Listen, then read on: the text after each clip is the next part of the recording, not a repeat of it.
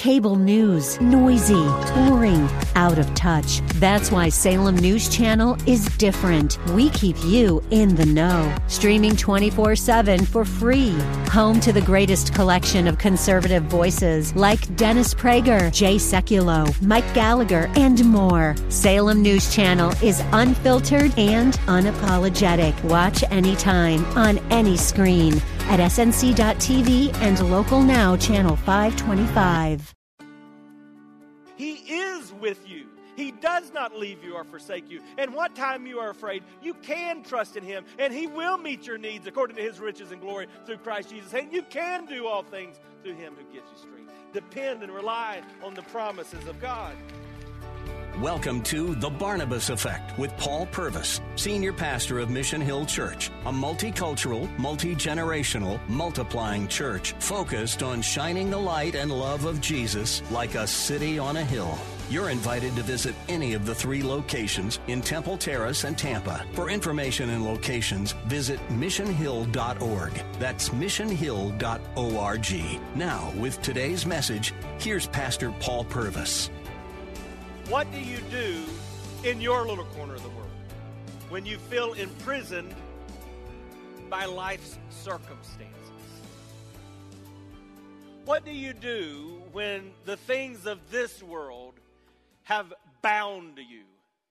Maybe it's your attitudes or actions or addictions, it's hurts and habits and hang-ups in your life, things that have seemed to so overwhelm you that you feel as if you have no control? Is your first response to turn to Him and say, You can break every chain? I don't think it is. I think our first response is to try to figure a way out. In fact, particularly if we were raised in this culture, that's what we're taught. Pull yourself up by the bootstraps. You can do it. Figure a way out. Find a way to do what you know you can do. And so we work at it. This week I had the privilege of hanging out with some all stars from our church, some high school student leaders, as they went to a program called Student Leadership University in our nation's capital. And on one of the days, we toured what has become my favorite memorial or museum in all of the world. It's the only place I've visited in the world that you can stay in for hours and be in a large crowd of people and yet see that the sights and the sounds around you invoke silence. It's a Holocaust Memorial Museum in Washington, D.C., just remembering what took place at the hands of Hitler in Nazi Germany. One of the things that we saw in that memorial was this gate marking an entrance into one of the concentration camp where Jews would be killed. Now, most of you, like me, probably don't read German, so let me tell you what that gate says. The inscription reads, Work will make you free. That was a lie. The Jews that would come in through those gates, they might come in thinking that if they worked hard, they would walk away free men and women, but that was most often not the case. And it's not the case when it comes to our salvation. A lot of religions teach that, and a lot of people claiming to bear the name of Christ live as if they believe that, that if I work hard enough, if I do enough, I will be free in Christ. That's not the way it works. The Bible says salvation is a gift of God. It's not of our works, it's not of ourselves. But it's also not true if we're really going to make it through the tough things of this life. We can't just work our way through it. It's too hard. It's too difficult. It's too challenging.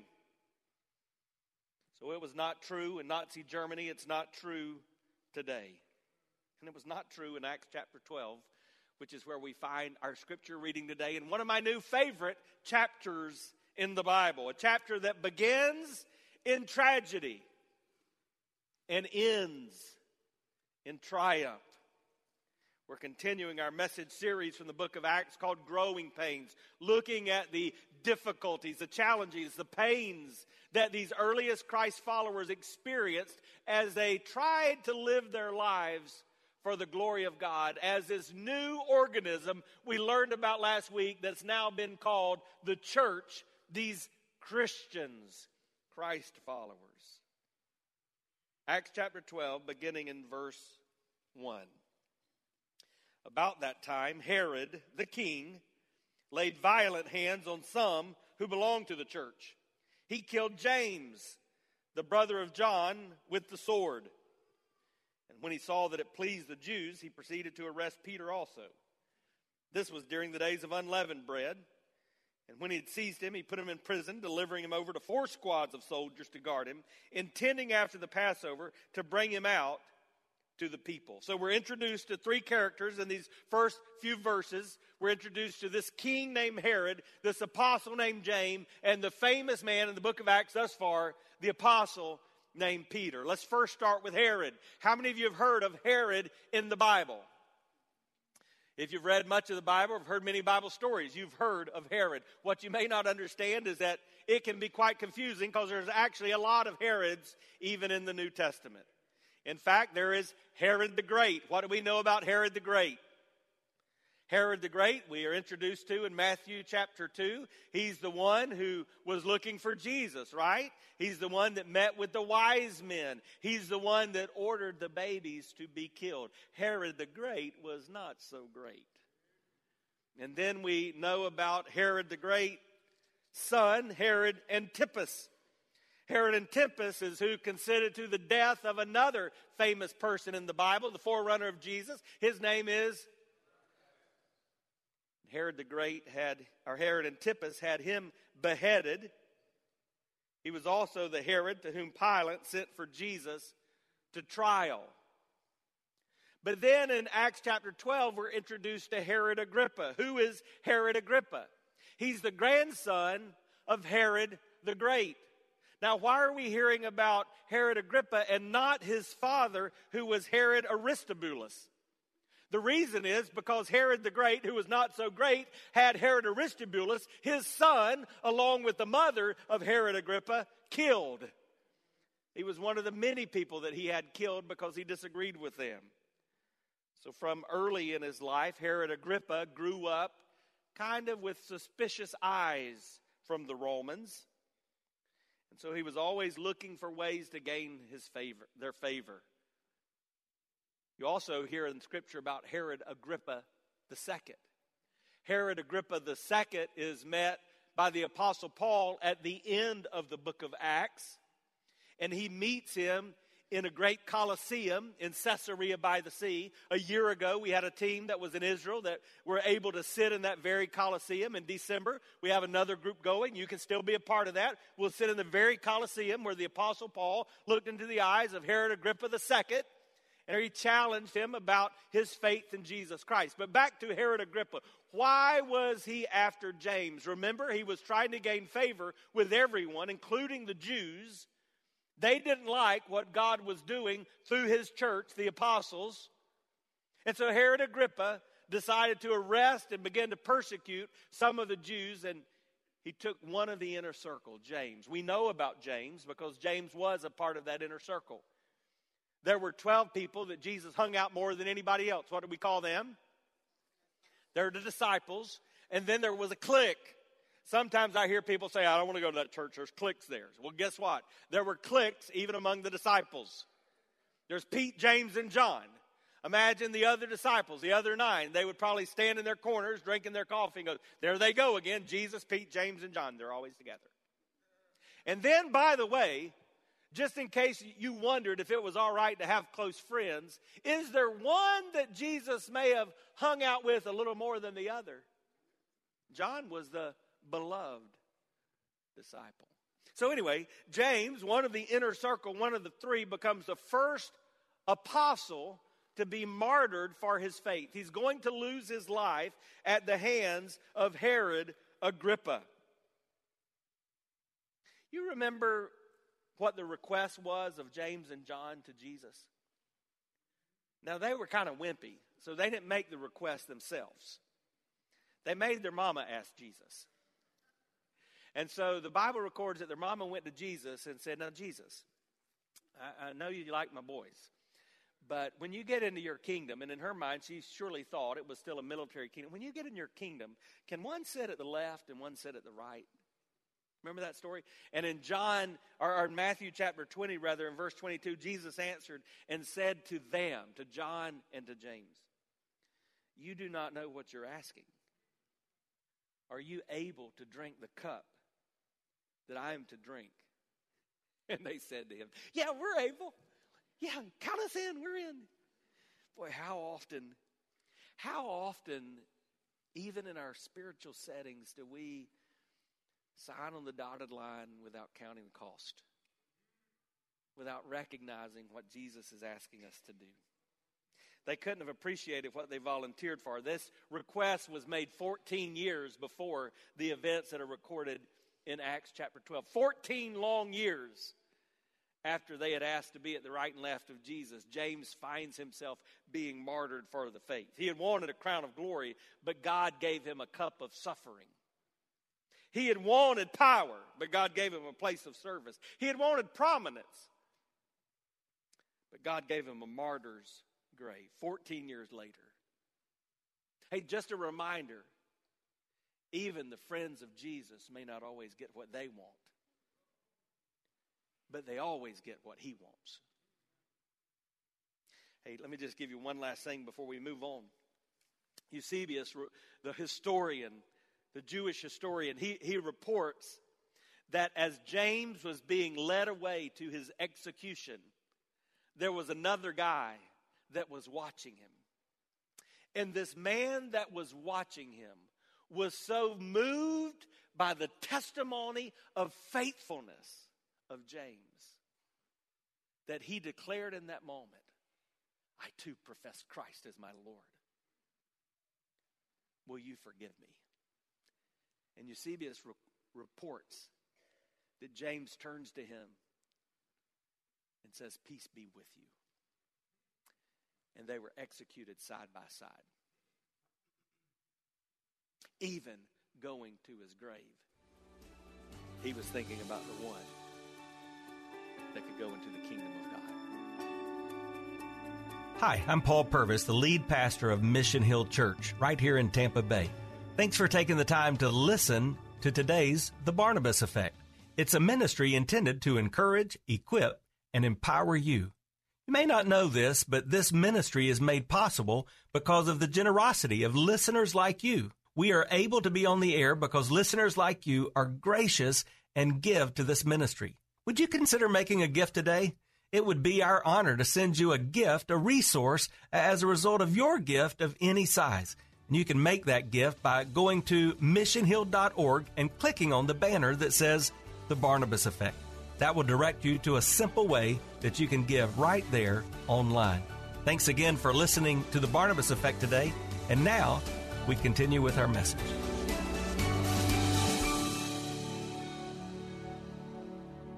Since Easter weekend, I've been asking you who's your one?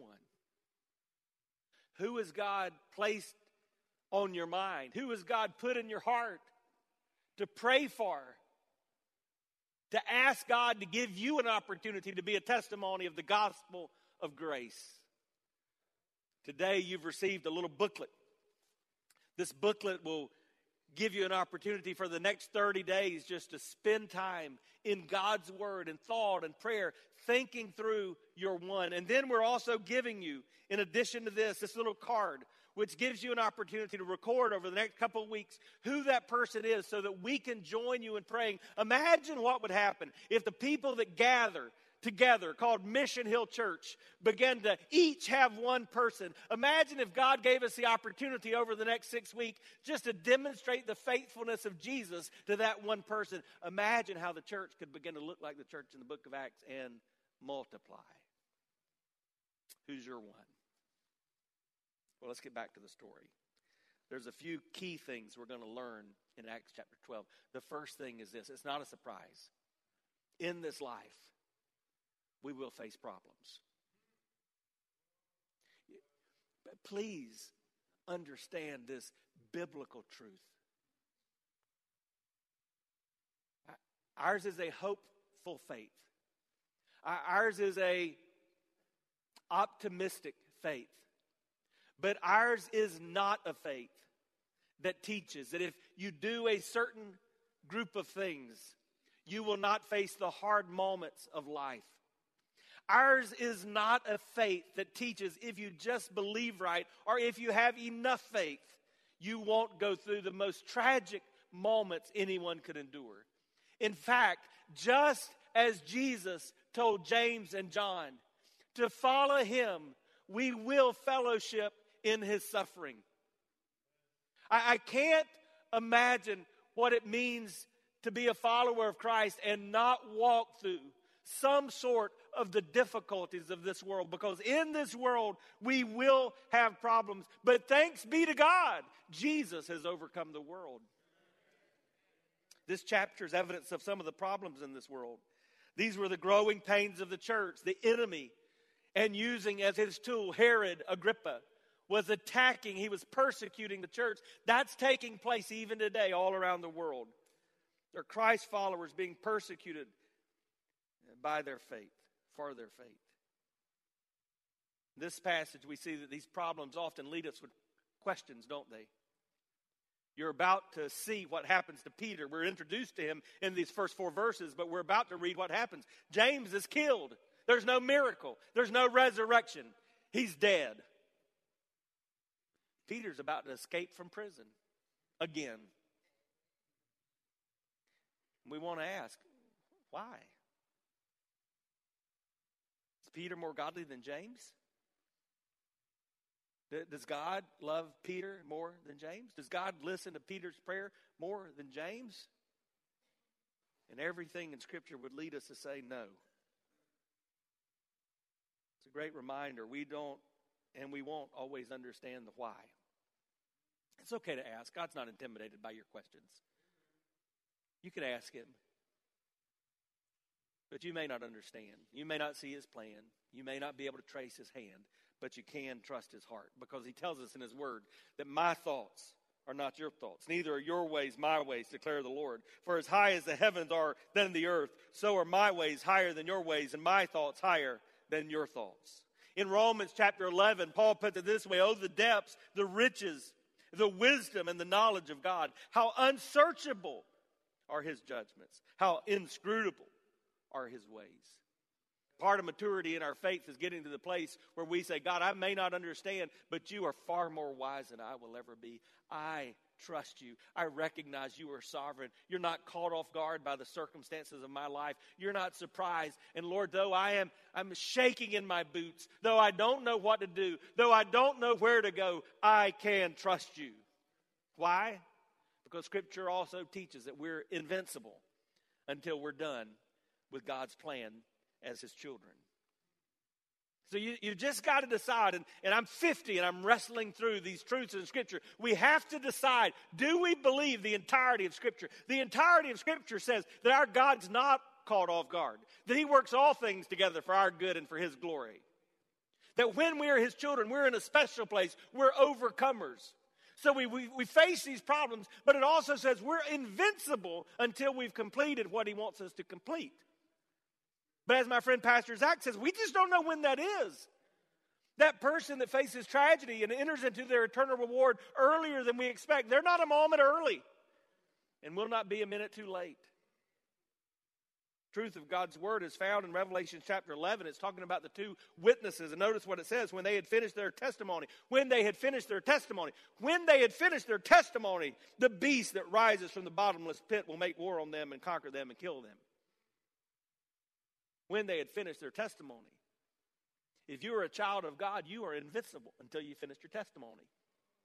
And you don't get to decide when that is. And that's hard. It's challenging. We look at one person that loves Jesus and seems to go through life and have it relatively easy, though I would challenge us never to assume what we don't know, never to assume that a person's not facing the mental pain and the emotional pain that we have no idea they're experiencing.